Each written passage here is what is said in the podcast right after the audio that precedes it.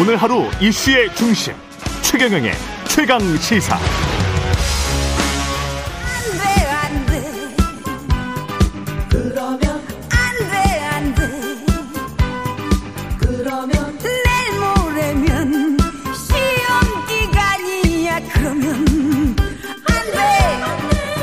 예, 그러면 됩니다. 예, 그러면 돼요. 예. 오늘 이 시간 특별한 토론 준비했습니다. 다른 프로에서 하는 토론과는 다르게 최상위 수준의 연사들만이 답할 수 있는 변별력 높은 질문을 드리는 킬러 토론. 예, 1등급, 예, 수능 1등급 연사들이 계신 것 같습니다. 이준석 전 국민의힘 대표, 민주당 홍익표 의원 자리하셨습니다. 안녕하십니까. 안녕하세요. 예. 네, 반갑습니다. 예. 이준석 국민의힘 대표는 수능 세대, 저는 SAT를 봤습니다. SAT를 보셨구나. 네, 그리고 저는 고등학교를 2년 조기 졸업이라 가지고 3학년이 없었어요.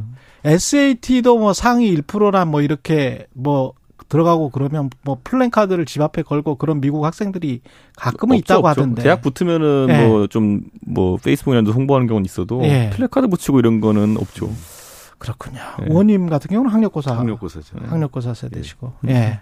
이게 지금 킬러 질문만 모아놨는데 네. 공정한 토론이 힘들 수도 있지만 다 1등급들이어서 괜찮을 것 같기도 합니다. 별로 고민하지 마십시오. 지금 KBS는 여기 들어올 때만 봐도 전부 다 킬러들이 지금 칼을 겨누고 있던데 예. 이럴 때는 한 가지 네. 방법밖에 없습니다. 예. 예. 어떻게 해야 됩니까? 두려움 없이 앞으로 나가라.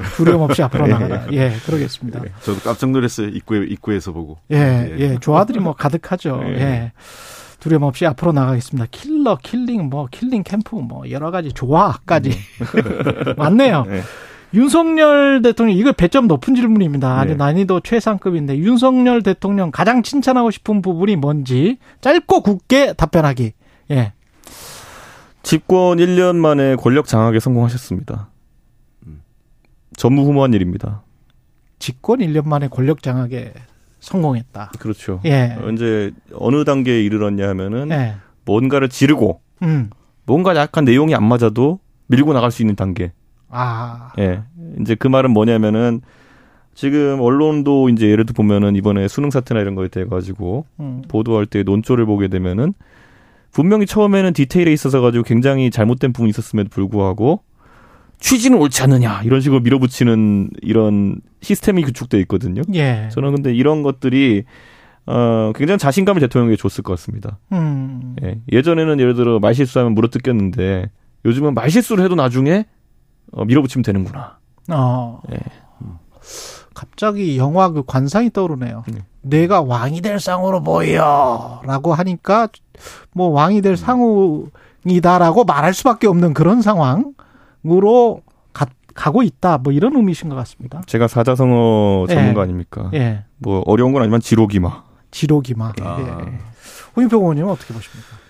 네, 한 두 가지 정도 지적해 줄 수 있어요. 굳이 이 칭찬하라고 하니까. 예. 예. 첫 번째는 아까 얘기한 대로 저는 정치 초보라 사실은 대통령 되고 나서라도 그 여당을 그렇게 빨리 장악할 줄은 생각을 못 했어요. 아. 근데 정말 그 여당을 그 순식간에 그렇죠. 장악했는데 예. 줄 세우기를 했는데 아마 거기에는 그 검찰 특수부 출신의 정치권을 다루는 노하우가 있었던 거 아닌가 싶고요.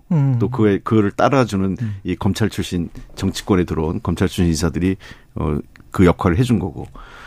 두 번째는 이 무언가 일을 벌리고 나면 이 밀어붙이는 건데 긍정적으로 본다면 뭐 그 결심하고 반드시 한다. 이런 어떤 뭐 결정력 있는 지도자 이렇게 볼 수 있는데 또 다른 의미에서는 굉장히 독선적인 거죠. 그래서 그런 측면에서 뭔가 일을 밀어붙이는 힘 그리고 이 권력을 장악하는 힘 이런 부분에 대해서는 뭐 나름 긍정적인 평가, 굳이 긍정적인 평가라고 한다면 그 두 부분이겠죠. 예. 지금 리더십이 밀어붙이는 것 뭐 이런 것들은 국민들이 비슷하게 느끼실 것 같은데 그게 이제 옳은 방향인지 뭐 잘못된 방향인지에 관한 평가만 좀 다른 것 같습니다. 인사는 어떻게 평가를 하세요? 최근 뭐 어제도 지금 차관 통일부 장관 후보자 발표가 됐는데 제가 항상 얘기하지만 인사에 있어가지고 가장 중요한 거는 예. 처음에 모델하우스랑 나중에 배달된 집이 같냐의 문제거든요. 예. 예. 근데 지금 봤을 때는 대선 전이나 이럴 때 많은 사람들이 아, 저 정권이 들어서면은 어떤 사람들이 핵심적인 역할을 하겠구나. 그리고 어떤 성향의 사람들이 많이 이제 득세하겠구나라는 걸 봤던 거랑 완전 다른 유의 사람들이 지금 이제 하나씩 자리를 차지하고 있죠. 그렇죠. 그런 것들에 대해서 굉장히 약속했던 집이랑 배달된 집이 다르다.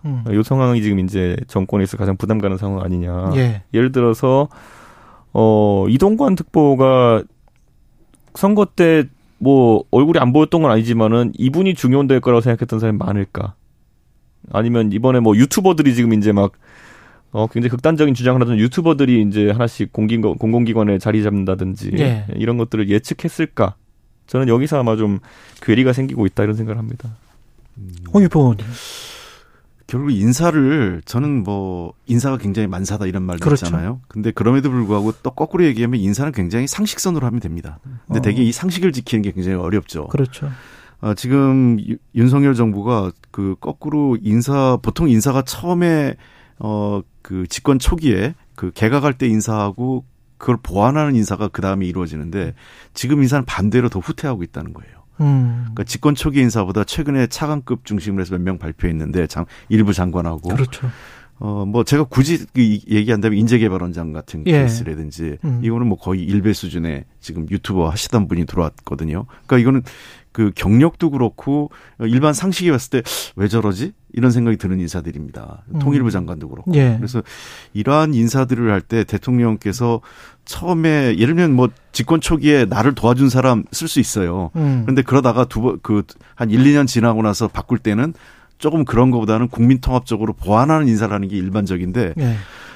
처음보다 더 그 자기 생각 코드에 맞는 사람 그리고 더 극우적이랄까? 예. 그러니까 소위 국민의힘 일각에서도 그 받아들이기 힘든 인사를 여당 내에서도 받아들이기 힘든 인사를 중용하고 있다는 게 참 놀랍다 이런 생각이 듭니다. 오늘 사실 주제가 혁신인데요. 네. 윤석열 대통령이나 대통령실 입장에서 제가 그러면 반론해서 질문을 드려보면 대통령실은 문재인 정부랄지 관료 집단을 혁신하기 위해서 쇄신하기 위해서 이런 인사가 필요할 수밖에 없다. 그리고 대통령의 국정철학이 아까 뭐 김재원 의원도 그런 이야기 했습니다만은 잘 투영되는 그런 정부를 만드는 게 당연한 거 아니냐. 그래서 윤석열식 혁신의 차원 인사다. 이렇게 반론하지 않을까요? 저는 이렇게 생각해요. 네. 그러니까 혁신이라든지 아니면 이런 거는 방향성을 어떻게 설정하느냐의 문제일 텐데 집권 이후에 윤석열 정부는 문재인 정부와 뭐가 다르다. 어딜 향해서 나아간다가 명확해지면은 예. 그다음에 부차 과제로 이제 보면은 전 정부에 대한 뭐 좀 캘 게 있으면 캐고 이렇게 하는 나머지 자세한 게 생기는 거거든요. 그러면 윤석열 정부는 무엇이 다르다. 어디를 향해 간다가 먼저 세워줘야 되는 것인데 예. 대선 때 있었던 공정과 상식이란 구호는 말 그대로 그냥 구호고 그렇죠. 그다음에 지금 이 정부가 어디를 향해 가느냐라고 봤을 때는 이번에 예를 들어 수능 논란만 하더라도 이게 뭔가 기획된 모습인지 아니면 우발적으로 튀어나온 느낌인지에 대해서 국민들이 그렇죠. 기획된 느낌이 잘 안 들는 그렇죠. 거거든요. 예, 그러니까 저는 지금이라도 그때 사실 인수위 때 보면 뭐 저희 당의 어떤 의원이 인수위원장 했지만은 그렇게까지 방향성이 명확하진 않았거든요. 하다못해 MB 때만 하더라도 뭐 선진화 정부 이러면서 해가지고 뭐 영어 공용화를 하느니 마느니 해가지고 논란은 있었지만은. 오렌지. 예. 예. 그런 거라도 이제 각인이 돼 있는데 이번에 인수위는 뭘 하는지 아무도 모르잖아요. 예. 그렇기 때문에 지금 국정 방향이 어느 쪽이냐. 하나씩 이제 1년 동안 건드려보고 거기서 반응 좋은 거로 가자. 뭐 그러면 그 중에 뭐가 있냐. 노조 때려잡으니까 좋아하더라. 뭐 이런 거거든요. 지금 이제. 그러니까 저는 지금이라도 그게 명확하게 보여야 되는 거고 정권이 어딜 향한다가 명확해지면은 그에 따라 공무원들도 일할 수 있는데 지금 공무원들도 난감할 겁니다. 사실 지금 수능 문제가 왜 혼란스러우냐면은 예. 수능 사실상 쉽게 출제라라는 그런 이야기 또 지금 와서 아니라고 또 부인하지만은 거기다 또 이제 결국 교과과정 내에서 내라 이런 것들 예. 이런 게 다 솔직히 제가 그냥 굳이 진영 논리에 입각해서 말씀드리면요. 진보 교육감들이 맨날 하는 얘기예요. 네. 그리고 대선 때는 정시 확대하자고 보수는 보통 이야기하거든요. 그렇죠, 그렇죠. 저희는 정시 변별력 없애는 방향으로 가자를 지금 하고 있는 거 아니에요. 네. 그러니까 이게 우발적이지 않다면 이게 제가 적어도 저도 대선 때 하고 다닌 말이 있는데 네. 이걸 어떻게 보수 정당에서 이해해야 되는지 잘 모르겠거든요. 무슨 마스터 플랜이 뭐가 있는 건지. 그러니까 교육에 있어가지고 이런 게 있어요. 예를 들어 교육의 큰 틀은. 교육이 변별력을 가져가지고 하나의 어떤 신분의 사다리로서의 역할을 하길 기대하는 사람들도 있어요. 예전에 특히 그렇죠. 많이 교육받으신 분들은 예. 너 하나 잘 키워가지고 우리 집안 그렇죠. 일으켜 세워야 된다 이런 게 있잖아요. 그분들한테는 변별력이 존재하는 게 중요해요. 그렇죠. 반대로 근데 조금 요즘 이제 늘어나고 있는 관점은 뭐냐면은 아, 우리 아이가 행복했으면 좋겠어. 네. 이거거든요. 네. 그럼 자, 보수가 그럼 어느 쪽에 가까우냐 했을 때는 자기 능력껏 열심히 해가지고 성공한 사람들이 잘 되는 나라가 아마 보수의 지향점일 것이고. 그렇습니다. 행복교육 네. 이런 걸 내세웠던 것이 소위 말하는 진보교육감들이 네. 많이 했던 그런 네. 방향이거든요. 아, 그러면 이게 뭐냐는 거죠. 이제 제가 봤을 때는. 그러니까 제 입장에선 제가 보수정당의 당대표까지 하면서 하고 다녔던 많은 말들이 부정되는 당황성이 있는 거예요. 당황스러운. 그러니까 네. 그런데 지금 보면 윤석열 정부에서 제가 가장 혼란스러운 건 뭐냐면은 69시간 같은 제도 나왔을 때 네. 아, 할 수 있어요. 얘기할 수 있죠. 근데 그렇지. 이 얘기를 했을 때 가장 큰 호응을 보이는 세대가 은퇴 세대라는 거죠. 그렇지. 이제 더 이상 노동에 참여할 가능성이 적은 분들이 가장 높은 지지를 보여요. 노동에 참여하는 세대는 굉장히 반발이 크거든요. 그럼 이 교육 문제 같은 경우에도 보면은 지금 여론조사 나오는 것들을 보면은 이미 더 이상 교육 받을 게 없는 분들이 되게 막 호응도가 크고 예. 교육 현장에 있는 사람들을 혼란스러워하는 이런 게 나오고 있거든요. 근데 이걸 전 국민 평균치 내가지고 그래 한 40%가 우리 지지해. 그러니까 가자 이런 게 계속 반복되고 있어요. 그래서 저는 이거는 여론조사 함정이라 보는데 정책을 했는데 정책 수요층보다는 무조건 고령층에서 잘 나오는 이런 상황을 어떻게 받아들여야 되는 것이냐. 예. 예. 그렇죠. 그러니까 지금 굉장히 재미있는 얘기인데 실제 정책으로 인해서 수혜를 입거나 또는 정책의 이해관계가 높은 사람들보다는 그렇지 않은 사람들의 그 지지도 그에 의해서 정책이 좌지우지되는 건데요. 지금 그 수능 얘기가 기왕 나왔으니까 아까 제일 중요한 게 뭐냐면 정책의 그 혁신이라고 할 때는 방향이 중요합니다. 예. 방향이 철학이나 방향이죠. 이게 정해지고 나면 그에 맞는 사람, 인사죠. 그리고 그에 따라서 그 관련된 정책이 나오고 제도 개선을 해야 되는 겁니다. 이게 하나의 세트거든요. 그러니까 이런 프로그램이 기획돼야 되는데 없으니까 사실 이번 그 수능 예를 들면 뭐를 하려고 했는지 모르겠어요. 그러니까 갑자기 수능 시험에 킬러 문제 그리고 그 일타 강사들을 때리는 문제로 전환됐거든요. 원래 그 더 깊은 고민을 한다면 우리 사회에서의 교육 문제를 아까 얘기했던 큰 틀에서 그 변별력을 높여서 아이들에게 그 경쟁을 좀 더 해서 우리 좋은 아이들이 좋은 대학을 갈 수 있게 하는 게 맞느냐? 아니면은 좀 더 행복하게 교육 현장에서 경쟁보다는 공동체로 가야 되느냐. 이게 지금까지 큰 철학적 고민이었거든요. 예. 만약에 윤석열 대통령이 그러니까 예를 들면 사교육을 아예 못하게 하겠다. 그래서 우리 당이 되게 고민스러웠을 거예요. 아마 우리 당 반대하기 어려웠을 겁니다. 그렇죠. 예. 그리고 사교육 아예 그 금지, 옛날 전두환 때 있었던. 예. 물론, 지금 사교육 시장이 워낙 크기 때문에 그런 결정하기가 현실적으로는 어렵지만 예컨대 그런 그 극단적인 결단을 했을 때 우리 사회가 아주 격렬한 논쟁이 벌어지고 근본적인 논쟁을 차라리 할 수 있었을 것 같아요. 근데 이게 이상하게도 현장에서 굉장히 어쩌면 마이너하게 수능 출제위원들이나 또는 저 평가원에서 다뤄야 될 금년도 수능의 문제를 어떤 수준으로 할 거냐 문제를 대통령이 얘기하면서 문제가 꼬인 거죠. 예. 그리고 자꾸 이제 이분들이 얘기하는 거는 지금 공무원들 일 안 하는 것까지 얘기했는데 감사원이 너무 일을 많이 하면 예. 공무원들 일을 안 합니다. 예. 지금 현재는 뭐냐면 감사원은 일종의 공무원 그 기강 또는 공직사회의 최후의 보루처럼 감사원이 뭔가 일을 할 때는 질서 있게 하고 마지막에 이 평가하는 걸 해줘야 되는데 지금은 이렇게 적극적인 행정을 하는 감사원은 처음 봤습니다. 그러니까 감사원만 적극 행정을 하고 감사원이 적극 행정을 할수록 공무원들은 더 복지부동이나 소극 행정을 하게 돼 있어요. 감사, 수사, 세무조사. 예, 그러니까 예. 감사원이 하고 나면 감사원은 예를 들면 이런 거죠. 검찰은 자료를 제출할 때 압수수색이나 자료 제출할 때 한계가 있어요. 그렇죠. 근데 감사원은 그게 없습니다. 아. 다 받아낼 수 있어요. 그러네요. 그러니까 그걸 다 받아내서 그걸 문제가 있으면 검찰에 넘기고 검찰이 수사하고 또는 국세청이 그 세무조사하고 이런 방식으로 가는 거는 이 공직사회를 일을 못하게 하는, 일 안 하게 하는 것으로 할 거고, 이게 도리어 저는 윤석열 정부 한 3년 차쯤 되면 정말 윤석열 정부 일 못하기 어렵게 만들 거예요. 그러니까 저는 이제 이번에 세무조사 논란도 저는 약간 이해가 안 갔던 게 예. 세무조사를 해보면은 뭐 사실 나올 때까지 턴다라고 하니까 보통은. 그렇죠. 그러니까 나오긴 나올 거예요, 뭔가. 예. 그런데 여기서 그러면은 인터넷 강의 업체라는 것의 매출 구조와 비용 구조를 봤을 때 인터넷 강의를 가가지고 현금으로 수납하는 사람은 없거든요. 그렇죠.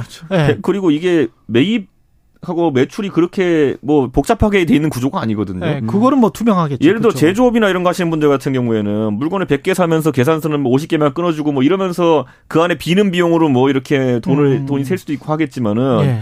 인터넷 강인 찍어가지고 그냥 결제를 몇 명이 하느냐에 따라서 매출이 결정되는 거고 그러면은 많은 사람이 생각하는 것처럼 그런 부당한 이득이라든지 아니면 세금을 절세한다든지 이런 게 불가능했을 거거든요. 그렇죠. 그러면 뭐라도 이제 뭐 카드 써가지고 비용 처리하고 이런 거에서 찾아야 될 텐데 저는 그러면 이 말이 나와가지고 실제 효과를 기대한 거냐 아니면 또다시 지지층한테 얘네 나쁜 놈일 것 같아요를 그냥 한번 해가고 싶어가지고 이제 세무조사를 들어간 거냐. 그렇지. 저는 이런 생각이 이게 기업도 위축됩니다. 이렇게 되면. 아니, 지금 기업 이야기 하셔서 이게 시장이 안 그래도 전체적인 경제 상황이 불확실한데 정치가 각종 감사나 수사나 세무조사나 그다음에 정책의 아까 방향성 혁신을 한다는 걸 누가 뭐 반대하겠습니까? 근데 어떤 이쪽 방향이니까 앞으로 이렇게 갈 거야. 라고 하는 그 방향성이 조금 뚜렷해져가지고 예측 가능한 뭐 이런 식으로 가야 시장도 경제도 정치도 이게 행정 집단도 좀 이게 뭔가 갈 것 같은데 그런 측면들이 좀 불안불안해요. 좀 불안정한 것 같아요. 너무 혁신을 강조해서 그런가? 그러니까 이제 혁신을 네. 정치적 방식으로 풀지 않고 네. 사법적 방식으로 풀려고 해서 그런 겁니다. 아, 사법적 그러니까, 방식으로 예. 풀죠. 그러니까 이 혁신의 반대자들, 예. 이제 기득권 또는 뭐 카르텔 뭐 이렇게 얘기 표현을 하잖아요. 예. 그래서 이 사람들에 대해서 그 아주 그 나쁜 놈이라고 만들고 여론화통해서 그다음에 두 번째는 이 사람들을 응징하기 위해서 검찰 권력이나 국세청 권력을 활용하고 그러면 아까 얘기한 대로 아마 일타 강사들 수입 구조에는 거의 문제가 없을 거예요. 다만 문제가 있다면 카드 비용 처리하는데 일부 비용 처리 안 될 게 들어갈 수 있겠죠. 네. 근데 그런 거 갖고 봐라, 뭐, 절세했다 해서 또 나쁜 놈 만들 거예요. 이렇게 되면 이 그런 방식으로 개혁을 해가면요. 사회의 갈등이나 또는 그 모든 사회 활동이 전반적으로 매우 위축됩니다. 그러니까 제가 얘기하는 건 물론 우리 감사원 또는 검찰, 국세청 굉장히 중요한 거죠. 우리 권력기관이라고 그러잖아요. 이런 권력기관들이 우리 사회의 마지막 보루로서 법적인 판단을 하고 잡아주고 하는 거 굉장히 중요한 역할인데 이게 조자료 헝칼 쓰듯이 마구 쓰기 시작하면 국가 권력의 사법화. 그다음에 국가 권력의 무슨 이 감시국가 이런 형태로 가는 거는 매우 나쁜 거죠. 민주국가의 최대의 적이 그런 방식입니다. 예. 저는 이제 우리나라가 세수 포착률이 90%가 넘는 나라인데 예. 그러니까 다른 나라에 비해서 굉장히 세수가 투명하게 잡히고 있고 그래서 뭐 다시 다른 나라는 걷고자 하는 금액의 한 50%만 걸어도 성공적인 세무행정의 평가한 나라들이 있어요. 예. 현금을 많이 쓰니까. 네, 그렇죠. 그런데 예. 우리 같은 경우에 포착률이 높기 때문에 이런 부분은 정말 세게 이제 디비고 들어가야지 이제 뭔가 문제가 그렇지. 발생하는 걸 텐데 저는 이거 굉장히 시장에 주는 시그널이 크다 예. 이런 생각을 하고 이 모든 것이 기획된 것이라도 놀랍고요. 우발적으로 발생한 게 여기까지 갔다 해도 놀랍습니다. 예. 예. 그리고 국회의 혁신을 좀 이야기를 해봐야 될 텐데 각자 당에서 가장 혁신해야 될 부분을 한번 서로 자신에게 한번 이야기도 해보면 좋겠고 서로에게 한번 아픈 이야기를 좀 해봤으면 좋을 것 같습니다. 이거는 예. 탄핵 이후에 보수 정당이 구조적으로 좀 있는 문제가 예. 그 수도권 의원이 수가 절대적으로 줄어들었어요. 네, 그래서 영남에서 이제 의원 비중이 영남 비례가 거의 한 80% 이상 되다 보니까 이 둘 같은 경우에는 선거다운 선거를 잘 안 치르고 당선된 분들이 많습니다. 영남에서 공천 이꼴 당선이라고 생각하는 분들이나 비례는 뭐 그냥 뭐 하다 당선됐으니까요. 예. 처음 선거 나가가지고 그러다 보니까 지금 앞두고도 결국 나만 살면 된다라는 생각을 많이 하고 있는 것 같아요. 네. 그래서 저는 이 영남 지역구나 이런 곳 같은 경우에는 차라리 완전 경선을 시행한다고 선언해버리든지 어딘가 줄 서는 문화 자체를 사라지게 만들어야 되는 것이거든요. 예. 제가 지금 이번에 수능 국면에서 되게 웃긴 거 하나 말씀드리면 또다시 정치랑 예. 엮어가지고 원래 나와가지고 막 떠들던 분도 저희 당에서 예. 한 분도 얘기 안 합니다, 지금. 아, 그래요? 예. 앞에 김재원 최고위원 혹시 그 고정인가요? 예, 고정. 이런 분만 고정이가 끌려나와가지고 얘기하는 거지. 아, 끌려나와서 이야기. 예, 다른 분들은 지금 예. 뭐 우리 잘 아는 뭐 스피커 하는 분들 예. 얘기 잘 안 해요. 그리고 최근에 보면은 유승민 의원이 뭐 한마디 했다가 때린다고 이용 의원이 튀어나왔잖아요. 김행도 김행원도 예. 김행 비대위원 전 비대위원도 튀어나오고 있는데 이런 분들은 사실 원래 스피커 역할하는 분들이 아니에요. 근데 이게 뭐냐면 당에서 이제 슬슬 도망가는 사람들이 생기는 건데 그 말은 뭐냐면은 공천은 받아야겠으니까 처근지기 싫고 말해서 점수 딸 수 있는 포인트가 아닌 것 같으니까 평소에 말하지 않던 분들한테 떠넘기는 거예요. 저는 제가 이건 반 농담처럼 말씀을 드리면요. 제가 2021년에 그 서울시장 보궐선거 할 때 저거 이제 오세훈 캠프에 제가 일을 보고 있는데 야, 이상하게 저쪽 캠프에 보여야 될 분들이 안 보인다. 네? 이미지 좋고 이렇게 말 잘하는 분들 있으면은 좀 보여야 되는데 안 보인다. 그리고 뭐 서울의 다선 의원들 중에 보면은 성동의 홍익표 의원님이라든지 아니면은 성구의 기동민 의원님이라든지 이런 분들 네. 네? 평소에 언론에서 활발하게 하시던 분들이 왜 안 나오지? 아니다 그러니까 그 자리를 메꾸기 위해 가지고 박영선 캠프가 피해 호소인으로 다 채우더라고요. 예, 그 전까지 말 잘 안 하시던 분들 그리고 정치적 메시지도 훈련 잘 안 된 분들이 나와가지고 떠들면서 갈수록 나락으로 가더라고요. 그러니까 저는 그때도 보면은 아무래도 어려운 선거다 보니까 예. 당내에서 자원해서 나올 분들이 많지 않았던 것 같은데 예. 이게 악순환의 이게 고리입니다. 그렇군요. 그런데 예, 지금 저희 당에 그 약간 고리가 생겼습니다. 예. 국민의힘은 혁신은 무슨 다 공천 생각이다. 예. 뭐 이렇게 지금 예. 평가를 하시는 것 같고요. 뭐, 민주당도 비슷하지 않습니까? 뭐 그 공천과 관련된 거는 뭐 큰 차이가 없죠. 예. 그 같은 말씀이고 예. 다만 이제 민주당이 아픈 부분을 저는 한 세 가지 정도 말씀하고 싶은데 예. 첫째는 우리 당이 그 방향성이 뭔지를 지금 좀 잊어버린 것 같아요. 그러니까 방향성. 2010년 김상곤 교육감이 지방선거에서 우리가 어려운 선거인데 우리가 그래도 그 지지 않았거든요. 예.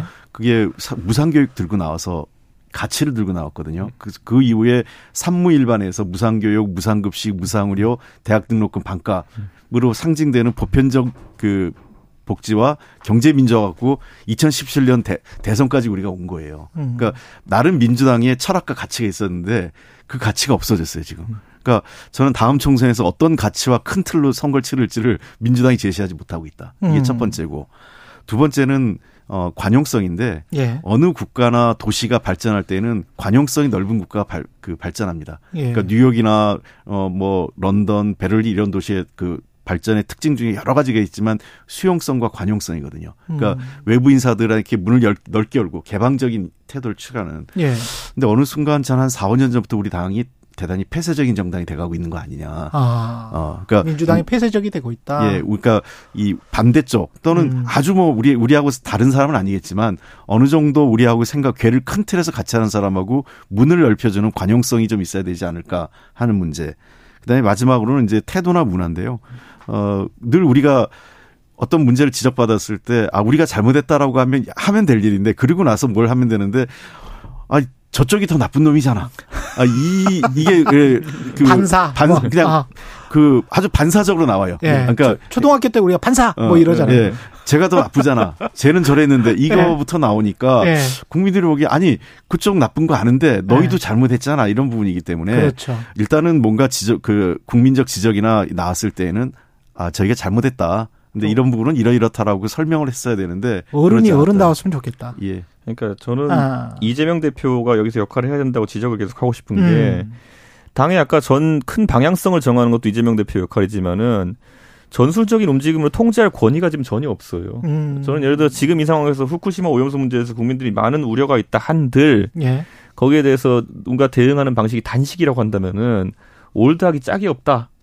단식이라는 거는 저도 해봤지만 들어갈 때 명분과 나올 때 명분이 명확해야지만 효과가 있는 것이고 그나마도 성공한 사례가 없어요. 옛날에 YS 정도가 늘어놓아가지고 이제 뭐 지방자치 요거 이럴 때야 뭐 가능할 수 있겠지만은 지금 이 문제에 있어가지고 그럼 들어가는 단식이 명분이 만약에 국민 건강이라면 나올 땐 뭐로 할 건데요?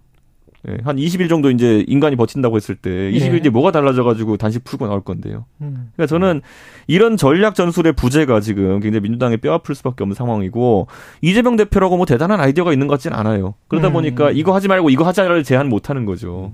그러니까 저는 지금 상황에서 뭐 보면 옛날보다 민주당이 박력이 없다는 이런 것도 있어요. 옛날 같은 민주당 서명운동 같은 거 화끈하게 하거든요. 예. 가가지고 막 이재명 대표 같은 머리띠 두르고 가가지고 한복판에 가가지고 100만 장 모읍시다 하고 이러거든요. 요즘은 현수막에도 QR코드로 사인해주세요. 이거 붙여놓고 있어요. 그러니까 다들 박력도 없고 예, 올드하고 예. 뭐 이런 상황인데 거기서 가장 큰 문제는 뭐냐면 아까 홍익표 의원 지적해 주신 것처럼 무상 시리즈 다음에 아젠다가 뭐냐라는 거예요. 예. 그 시리즈에 사실 그 시리즈의 끝판왕이 이재명일 수밖에 없는 이유는 자 이재명 시장과 지사를 제가 비판할 때 몇 년부터 계속 많이 썼던 논리는 뭐냐면요. 이재명 성남시장이 아니라 당신이 동두천시장이면 당신이 아닌데 할 수 있느냐. 성남은 지방자치세를 불교보 받는 단체이기 때문에 지방자치단체 그렇죠. 중에서 불교보 단체이기 그렇죠. 때문에 네. 어떻게 보면 부자니까. 어떻게 보면 네. 서울보다 재정 상황이 좋다고 볼 수 있어요. 네. 판교 재량 예산을 봤을 때는. 네. 그런데 뭐 판교를 이재명 시장이 만들었습니까? 그 예전에 만들어 놓은 건데 시장이 되면서 그 세수 혜택을 본 건데 세수가 한 1,000원이 갑자기 늘었잖아요. 그러니까요. 그러면서 자기 혼자 이제 뭐 모라토리엄도 막 선언했다가 막 다 해도 되잖아요. 당장 경기도지사만 가도 옛날만큼 세금 쓰는 게 유용하지 않으니까 그때부터 이재명 지사가 방향을 틀어가지고 뭐 하냐면은 뭐 신행정이다 그래가지고 여기 막 그 이름표 다 자게 만들고 공무원들한테 예. 돈 안 드는 것들 예. 남양주 가가지고 뭐 하는 거 옛날 조광한 시장이 했던 거 그런 거 갖고 막 이제 생색내고 이런 거 하는 거 아닙니까? 돈 드는 건 잘 못했어요 경기도 때도 보면은. 그러니까 저는 그러면은 그게 야당 대표는 더더욱 할 수가 없어요. 기재부라는 큰 벽이 있고 그렇겠네. 뭐 주자고 할 때마다 사실 국민들이 반응하기 때문에 성남에서야 무상산후조리원 한다 그러면 성남 시민들만 그거 하는 줄 알고 그냥 반응하는 거지만은 그리고 성남시위에는 네. 민주당이 장악했을 테니까 여기는 국회라고요. 그러면은 새로운 아젠다가 방법론이 나와야 되는 거고 저는 이재명 대표 그걸 만드는데 실패했다. 그래서 저는 그게 뼈아픈 상황이고 거기에서 모든 리더십의 결여가 나온다. 전략적인 이야기를 많이 해주셨고 그 각계 전투로 보면은 공천과 관련해서는 험지 출마 네. 이게 이제 또 항상 혁신의 대명사처럼 이야기가 되고 지금 두 분 같은 경우는 이준석 전 대표는 순천인지 노원병인지 제가 잘 모르겠어요. 전 순천 절대 안 나갑니다. 순천 아니에요? 네, 절대. 노원으로. 제가 경상도가 있으면요. 네. 그 경상도 어디 출마한다고 소문낼까 봐 제가 전라도 가 있는 그래요? 거예요. 네. 노원병도 사실은 험지고 네.